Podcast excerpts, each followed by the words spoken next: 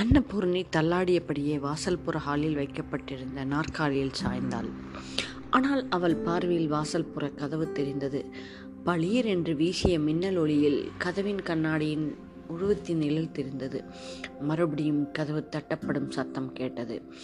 இந்த இருட்டு வேளையில் இடிமலையில் யார் வந்து கதவை தட்டுவார்கள் என்று அன்னபூர்ணிக்கு புரியவில்லை. ஒருவேளை அவள் கணவர் நிஜமாகவே போய் மருத்துவச்சி ரோஸ் அம்மாளை அழைத்திருப்பாரோ? அப்படி அவர் தகவல் கூறியிருந்தாலும் ரோஸ் அம்மாள் உடனே வரமாட்டாளே. அவளுக்கு பாக்கி தீராத வரையில் அவள் ஏன் வரப்போகிறாள்? அதுவும் இந்த பேய்மலையில அவள் வரப்போகிறாள். ரோஸ் அம்மாளும் பெண்தானே, அவளுக்கு திடீரென்று இரக்கம் ஏற்பட்டு இருக்கலாம் அல்லவா? மனிதர் வந்து சொல்லியிருக்கிறாரே, என்னவோ ஏதோ பார்ப்போம் என்று வந்திருக்கலாம். அன்னபூர்ணி இவ்வாறு நினைத்து கொண்டிருக்கும் போது அவள் வயிற்றில் ஏற்பட்ட வலி அவள் கண்களை மூட வைத்தது. சுமார் இரண்டு நிமிடங்களுக்கு அன்னபூர்ணிக்கு ஒன்றுமே புரியவில்லை. மறுபடியும் கண் திறந்த போது கதவின் கண்ணாடியில் அந்த நிழல் தொடர்ந்து நின்று கொண்டிருந்தது. கதவை வெளிப்புறம் இருந்து அந்த நிழல் நிழல் உருவம் தள்ளியபடி இருந்தது. அந்த வாசல் கதவை யாராவது போய் திறக்கக்கூடாதா என்று நினைத்தாள். ஹாலில் நாற்காலியில் கிடந்தபடி, என்னங்க என்னங்க உங்களைத்தானே என்று கணவனை படுத்திருக்கும் அறையை நோக்கி குரல் கொடுத்தாள். கடன் தொல்லை, பண நெருக்கடி, அன்று பகலெல்லாம் தெருவில் சுற்றிய களைப்பு எல்லாம் சேர்ந்து அவனை அசத்தி விட்டன. இடி இடிக்கும் சத்தமே அவனை எழுப்பவில்லை என்றால் மூடங்கள் குரலில் அன்னபூர்ணி கூப்பிடுவதை கேட்டா அவன் எழுந்திருக்கப் போகிறான். அயர்ந்து தூங்கியபடி இருந்தான். ஹாலில் வலதுபுற அறையில் தான் ரங்கனும் கமலாவும் தூங்கிக் கொண்டிருந்தனர். அந்த அறை கதவு நன்றாக மூடப்பட்டிருந்ததால் அன்னத்தின் குரல் அங்கே கேட்க நியாயமில்லை. அன்னபூர்ணிக்கு என்ன செய்வது என்றே விளங்கவில்லை. வாசல் கதவின் மேல் படிந்திருந்த நிழலுருவம் நகராமல் அப்படியே ஒவ்வொரு மின்னலுக்கும் தோற்றம் கொடுத்தபடி இருந்தது. அன்னபூர்ணி வேறு வழியில்லாமல் நாமே போய் கதவை திறப்போம் என்று ஒரு கையால் வயிற்றை பிடித்தபடி எழுந்து நடந்தாள். இரண்டடி வைப்பதற்குள் ஆளில் போட்டிருந்த பழைய காலத்து சோபாக்கள் குறுக்கிட்டன. லால்குடி சீனிவாசனின் பழைய பெருமை இன்று அவர்களை வாழ வெட்டாமல் தடுத்தது போல் அவர் வாங்கி வைத்துவிட்டு போன சோஃபாக்கள் இப்போது அவளை கதவை நோக்கி நகரவிடாமல் குறுக்கிட்டன. மெல்ல அந்த நீண்ட சோஃபாக்களை தாண்டி நகர்ந்தாள்.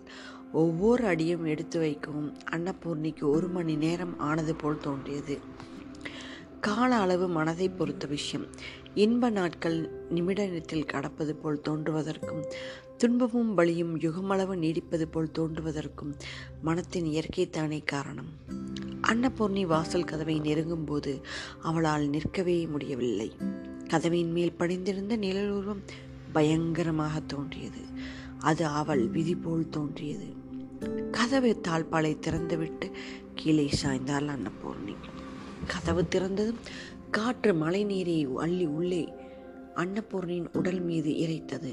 அன்னபூர்ணி அப்படியே மயங்கி கிடந்தாள். உள்ளே நிறைந்த நுழைந்த உருவம் கீழே துடித்தபடி விழுந்து கிடக்கும் அன்னபூர்ணியை பார்த்து திகைத்து நின்றது.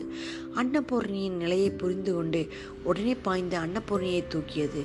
அருகிலுள்ள சோஃபாவில் கிடந்தது. அந்த உருவம் அடுத்த அறைக்குள் சென்றது. மங்கலான வெளிச்சத்தில் குருமூர்த்தியும் குழந்தைகளும் நிம்மதியாக தூங்குவதை கவனித்தது. மறுபடியும் ஆளுக்குள் வந் ஆளுக்கு வந்தது. ஹாலில் ஒரு கதவை திறந்து மங்கிய வெளிச்சத்தில் அந்த பாதையில் சென்றது. பத்தடி தூரத்தில் உள்ள சமையல் அறையில் உருவம் விளக்கை போட்டது. பரபரப்புடன் அடுப்பை பற்ற வைத்தது. ஒரு பாத்திரத்தில் வெந்நீர் கொதிக்க வைத்தது. மறுபடியும் அந்த உருவம் குருமூர்த்தி தூங்கும் அறைக்கு வந்தது. அங்குள்ள பெட்டிகளை துளாவியது. ஒரு பெட்டியில் சலவை மடைப்பு களையாத துணிகள் இருந்தன. அந்த துணிகள் ஒன்றை எடுத்து கிழித்தது. அங்கு ஷெல்ஃபில் உள்ள டெட்டால் பாட்டில் அதன் கண்களில் பட்டது. அந்த பாட்டிலையும் துணிகளையும் எடுத்துக்கொண்டு சமையல் அறைக்கு சென்றது. கொதிக்கும் வெந்நீரை எடுத்துக்கொண்டு மறுபடியும் ஹாலுக்கு வந்தது. ஹாலில் சோஃபாவில் படுத்தபடி மூச்சு முட்ட பற்களை நரநரவென்று கடித்தபடி கிடந்தாள் அன்னபூரணி. ஹாலுக்கு வந்த உருவம் தட்டி தடவி விளக்கை போட்டது. வெளிச்சத்தில் ஆளின் மூளையில் வைக்கப்பட்டிருந்த மர ஸ்கிரீன் தெரிந்தது. உருவம் அந்த ஸ்கிரீனை தள்ளியபடி நகர்த்தி வந்தது. அன்னத்தை மறைத்தது. உடனே ஸ்கிரீனுக்குள் சென்று வெந்நீரில் டெட்டால் துணிகளை தெளித்தது. துணியை டெட்டால் கலந்த தண்ணீரில் போட்டது. துடித்தபடி இருக்கும் அன்னத்துக்கு பிரசவம் பார்க்க ஆரம்பித்தது. சில வினாடிகளில் மர ஸ்கிரீனுக்கு அப்புறமிருந்து பச்சை குழந்தை கத்தும் சப்தம் கேட்டது. அடுத்த அறையில் தூங்கிக் கொண்டிருந்த குருமூர்த்தி எழுந்து வந்தான்.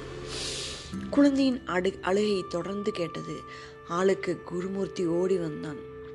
ஆளில் விளக்கு எறிவதும் ஒரு சோஃபாவை சுற்றி மரஸ்கிரீன் தடுப்பு இருப்பதையும் கவனித்தான். மரஸ்கிரீனுக்கு அப்புறம் என்ன நிகழ்கிறது என்று தெரியவில்லை. அங்கு போய் பார்க்கவும் அவனுக்கு கூச்சமாக இருந்தது. ஆனால் அவனாக யூகித்து ஒரு முடிவுக்கு வந்தான்.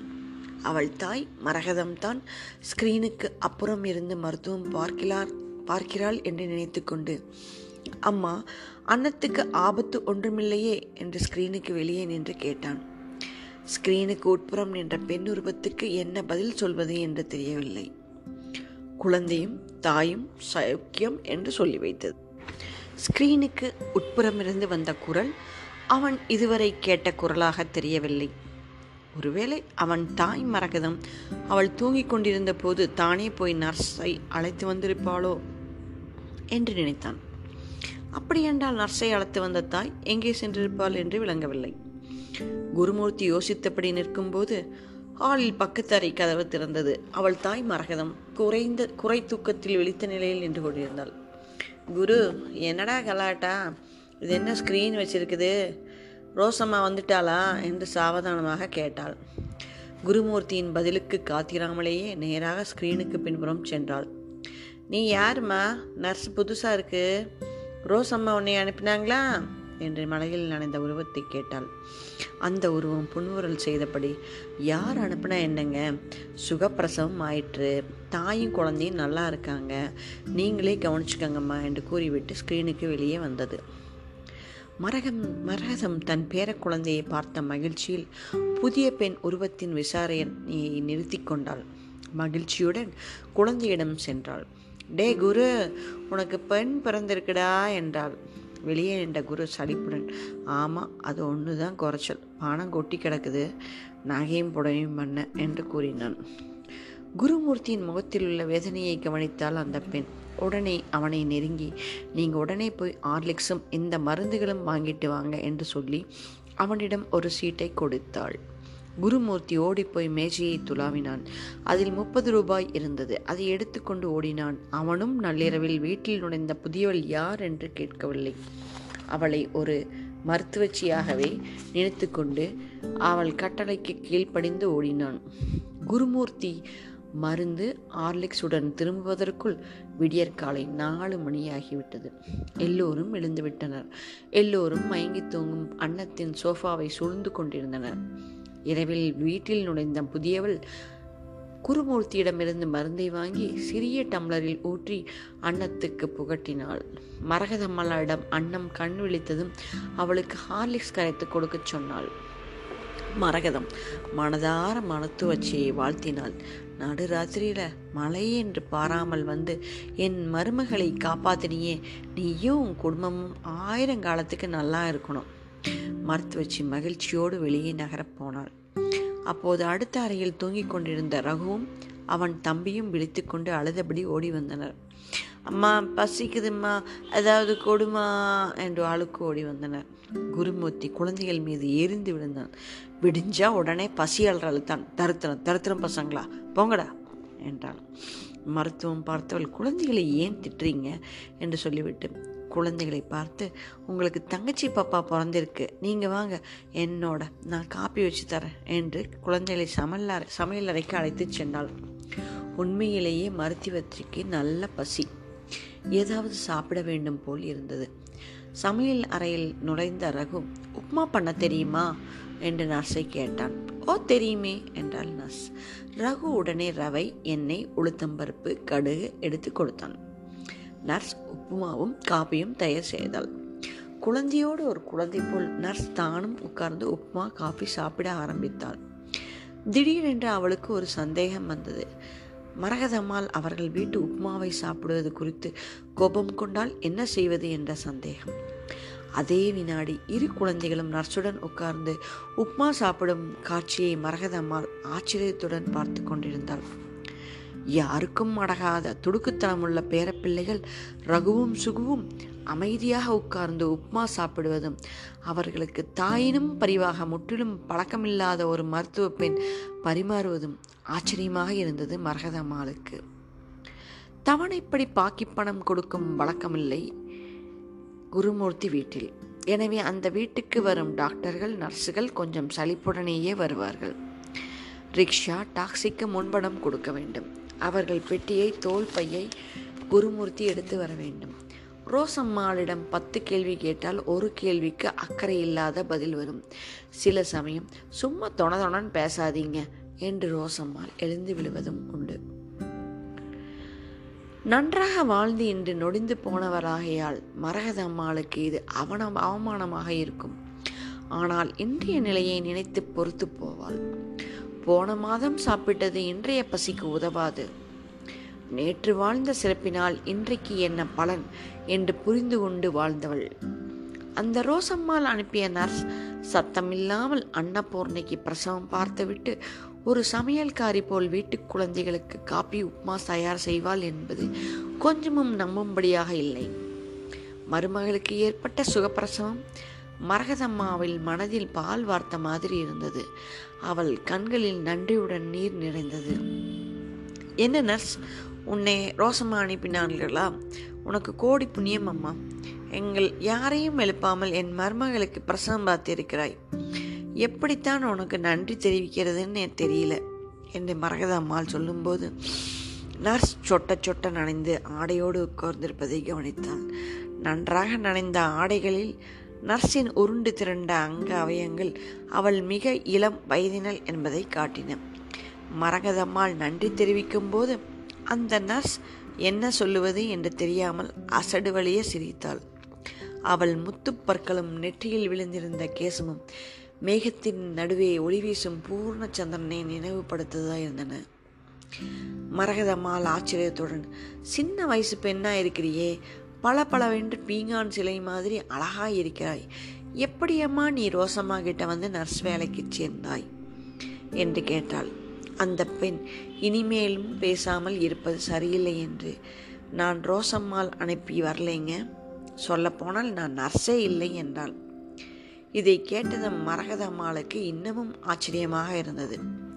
அப்படியா, என் மருமவளுக்கு வழி எடுக்கிற நேரம் பார்த்து நள்ளிரவுலையே எப்படியுமா வந்து சேர்ந்த? நர்ஸு இல்லாமல் கச்சிதமாக பிரசவம் பார்த்துருக்க, நீ யாருமா என்றாள். அந்த பெண் இதற்கு பதில் சொல்ல தயங்கினாள். பெரியம்மாள் முகத்தையும் குழந்தைகளின் முகத்தையும் ஒரு வினாடி பார்த்தாள். நான் நேற்று ராத்திரி தெருவிலே போயிட்டு இருந்தேன். திடீரென்று மழை வந்துடுச்சு, சேலையெல்லாம் நனைஞ்சு போச்சு. உங்கள் வீட்டு பக்கம் ஒதுங்கினேன். இடி மின்னலில் தனியாக வெளியே நிற்க பயமாக இருந்துச்சு. கதவை தட்டினேன். ரொம்ப நேரம் தட்டியிருப்பேன். உங்கள் மருமகள் வந்து திறந்தாங்க. அப்படியே மயங்கி விழுந்துட்டாங்க. நான் குனிஞ்சு பார்த்தேன். எனக்கு விஷயம் புரிஞ்சுது. எனக்கு ஓரளவு மருத்துவம் தெரியும். உடனே உங்கள் மருமகளை சோஃபாவில் படுக்க வைத்து மருத்துவம் பார்த்தேன் என்று சொல்லி நடத்தினாள். தாயுமான சுவாமிதான் உன்னை அனுப்பியிருக்கிறார்கள். இன்னும் ஈரத்துணியோடு நிற்கிறாயே, பாவம் வாமா என்னோட என்று சொல்லி பக்கத்து அறைக்கு அழைத்து சென்று தன் மகள் கமலாவின் புடவை ஜாக்கெட்டை எடுத்து கொடுத்தாள் மரகதம்மாள். நர்ஸ் அதை நன்றியோடு வாங்கி அணிந்து கொண்டாள். மரகதம்மாள் நர்ஸிடம் காப்பியும் உப்மாவும் சாப்பிட சொன்னாள். நர்ஸ் திருப்தியுடன் உண்டாள். அவள் சாப்பிட்டு கொண்டிருக்கும் போது குருமூர்த்தி அறையினுள் நுழைந்தான். மரகதம்மாள், கேட்டாயாடா குருமூர்த்தி அதிசயத்தை, இந்த பெண்ணு ரோசம்மா அனுப்பி வந்தவளில்லடா என்றாள். குருமூர்த்தி ரோசம்மாளிடம் போகவே போகவே இல்லையாதலால் அவனுக்கு அது ஆச்சரியமாக இருக்கவில்லை. மரகதம்மாள் தொடர்ந்து, மலைக்கோயில் பெருமானுக்கு தாயுமானவர் என்று பேர் வந்ததற்கு ஒரு கதை சொல்லுவார்களே, அது மாதிரி எங்கிருந்தோ மலையில் ஒதுங்கி வந்த பொன்னான நீ எங்கள் வீட்டுக்கு தாயும் சேயும் காப்பாற்றி விட்டேம்மா என்றாள்.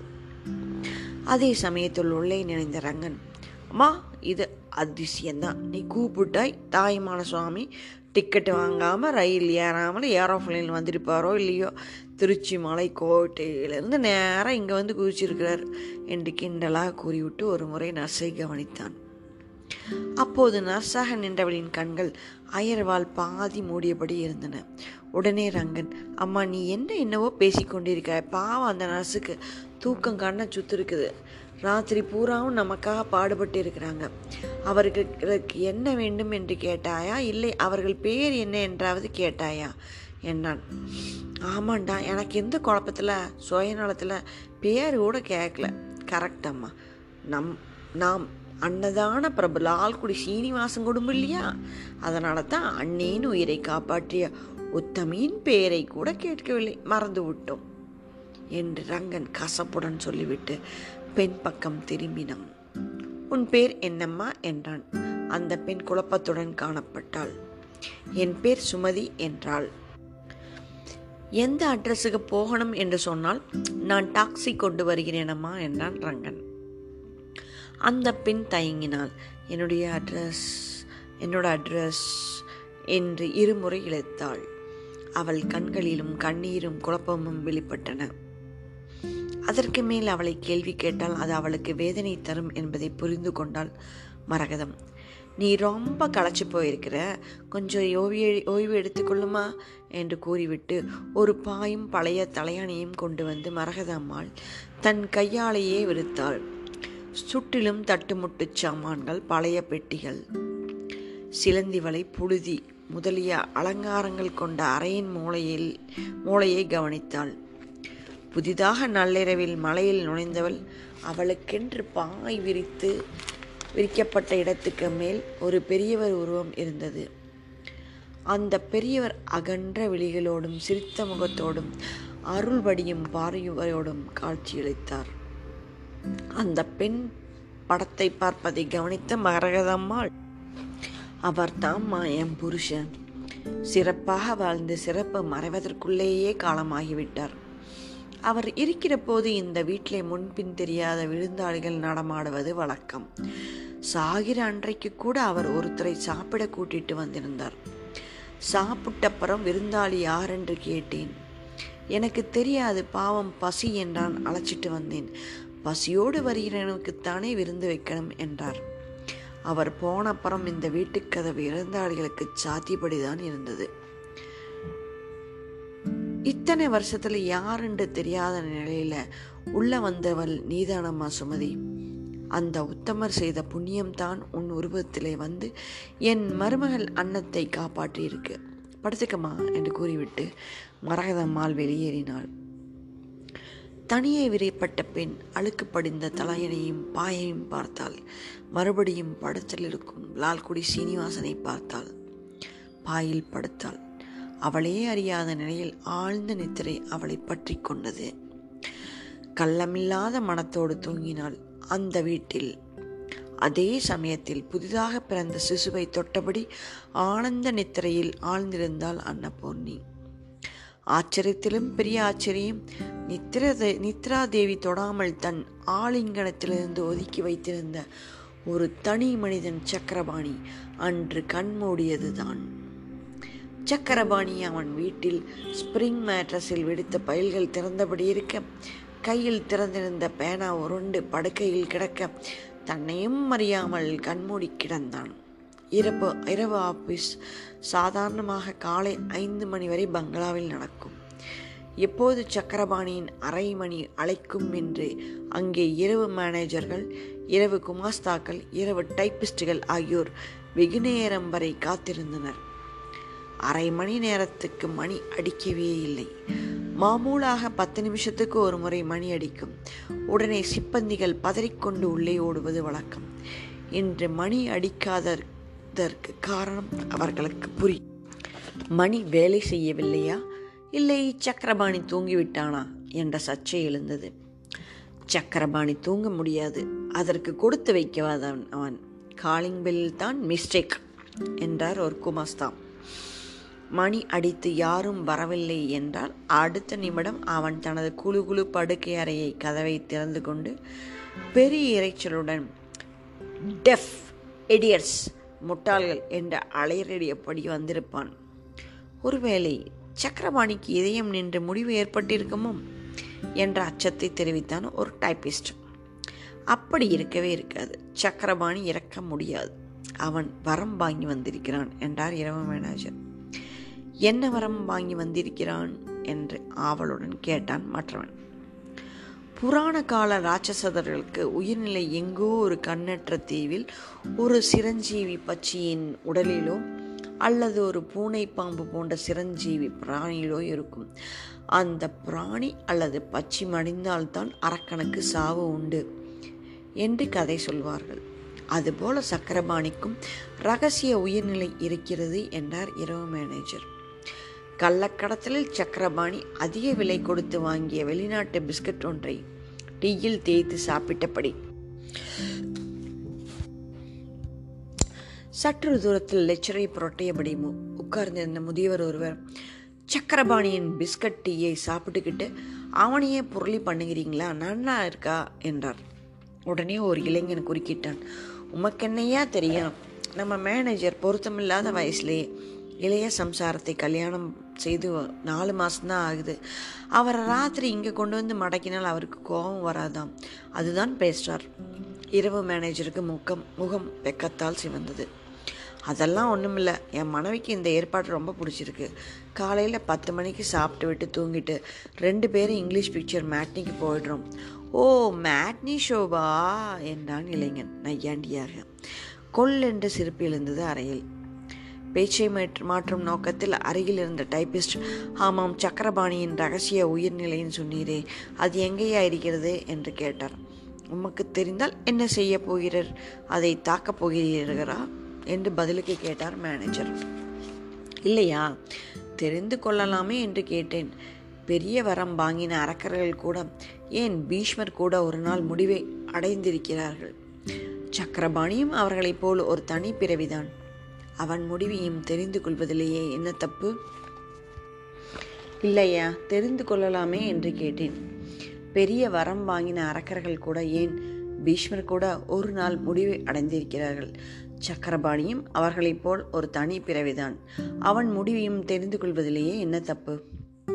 இத்தனை வருடம் ஒழுங்காக தூங்காமல் சாப்பிடாமல் நாளுக்கு நாள் பலம் அதிகமாகிக் கொண்டே வருகிறார். அவருக்கு பதிலாக கூலிக்கு சாப்பிட வந்த சர்மா தான் டியோடினல் அல்சர் வந்து ஆஸ்பத்திரி போயிருக்கிறான். சக்கரபாணியின் உயிர்நிலை இரண்டு இடத்திலேயே ஏதாவது ஒன்றிலே இருக்க வேண்டும் என்று கூறிவிட்டு மேனேஜர் நிறுத்தினார். எந்த இரண்டு இடம் சக்கரபாணியின் உயிர்நிலை என்ற ஆவலுடன் அந்த ஹாலில் கூடியிருந்தவர் கேட்டனர். ஒன்று பணம். வியாபாரத்திலே தோல்வி மேல் தோல்வி வந்து எல்லா பணமும் நஷ்டமாகி தெருவுக்கு வந்துவிட்டார் என்றால் சக்கரபாணி மனம் உடைந்து முடிவுக்கு வந்துவிடும் என்றார் மேனேஜர். சக்கரபாணிக்காவது பணம் போகிறதாவது, நஷ்டம் என்பதைத்தான் சக்கரபாணி முதலிலேயே நஷ்டமாக்கி விட்டானே. இந்தியா பூராவும் கம்யூனிசம் வந்துவிட்டால் கூட சக்கரபாணி மட்டும் ஸ்பெஷல் லைசன்ஸ் வாங்கி முதலாளியாகத்தான் இருப்பான், அதில் சந்தேகமே இல்லை. பணம் தான் சக்கரபாணியின் உயிர்நிலை என்றால் அவன் சிரஞ்சீவி தான் என்றான் டைப்பிஸ்ட். இன்னொரு உயிர்நிலை இருக்கிறது என்று தொடங்கினார் மேனேஜர். அதாவது அவனுடைய மகள் பாலாவுக்கு ஏதாவது விபத்து ஏற்பட்டால், இல்லை அவள் வாழ்க்கையிலேயே ஏதாவது கோ கோளாறு ஏற்பட்டால் சக்கரபாணியின் உறுதி பலம் எல்லாமே தளர்ந்து போய்விடும் என்றார். கரெக்ட், மகளிடம்தான் கடவுள் சுவிட்சை வைத்திருக்கிறார். பாவம், அந்த பெண்ணுக்கு ஒரு கெடுதியும் நேரக்கூடாது, அவள் நல்ல பெண் என்றார் வயதான ஒருவர். அந்த ஹாலில் இப்படி பேச்சு நடந்து கொண்டிருந்ததே அல்லாமல் யாரும் சக்கரபாணியின் அறை கதவை திறந்து அவனுக்கு என்ன ஆயிற்று என்று பார்க்க துணியவில்லை. பொழுது நகர்ந்து கொண்டே இருந்தது. ஆனாலும் சக்கரபாணியின் படுக்கை அறையிலிருந்து சந்தடியே இல்லை. மேனேஜருக்கு உண்மையிலேயே கலவரம் ஏற்பட்டது. மெல்ல போய் கதவை திறந்து பார்ப்போமா என்று நினைத்தார். ஒருவேளை சக்கரபாணி ஏதாவது வேலையில் ஈடுபட்டிருந்தால் கூப்பிடாமல் கதவை திறப்பது சரியல்லவே என்று நினைத்தார். மேலும் ஐந்து நிமிடங்கள் கழிந்தன கழிந்தன சத்தமில்லை. எல்லோரும் கூட்டமாக போய் கதவை திறப்போம் என்று தீர்மானித்து அடிமேல் அடி வைத்து வரிசையாக சக்கரபாணியின் அறையை நெருங்கினர். கதவின் வெளிப்புறத்து குரோமியம் பிளேட்டில் செய்த கைப்பிடியை வைத்த கண் வாங்காமல் நெருங்கினர். மின்னும் கதவின் கைப்பிடியே இன்னும் அவர்களுக்கு பயம் தரும் சர்பம் போல் தோன்றியது. எல்லோரும் கூட்டமாக அறைக்கதவு வரை வந்துவிட்டனர். எல்லோரும் சேர்ந்து கைப்பிடியை பிடிக்க முடியாது. யாராவது ஒருவர் தானே கைப்பிடியை பிடித்து கதவை திறக்க வேண்டும். யார் கைப்பிடியை பிடிப்பது பிடிப்பது அந்த நாக நாக சர்ப்பத்தை தொடுவது எந்த என்ற பிரச்சனை எழுந்தது. அந்தஸ்திலே உயர்ந்தவர் மேனேஜர்.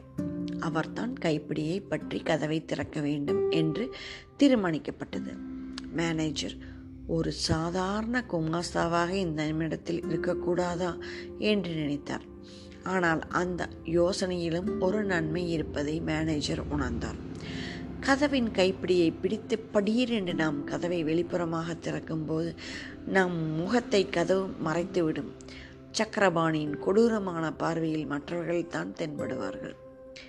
இதுவே அறையின் உட்புறம் திறக்கும் கதவாக இருந்தால் நாம் தான் கதவை திறந்து முதலில் உள்ளே நுழைய வேண்டும். அந்த அசுரன் பார்வையில் முதலில் தென்பட நேரிடும்.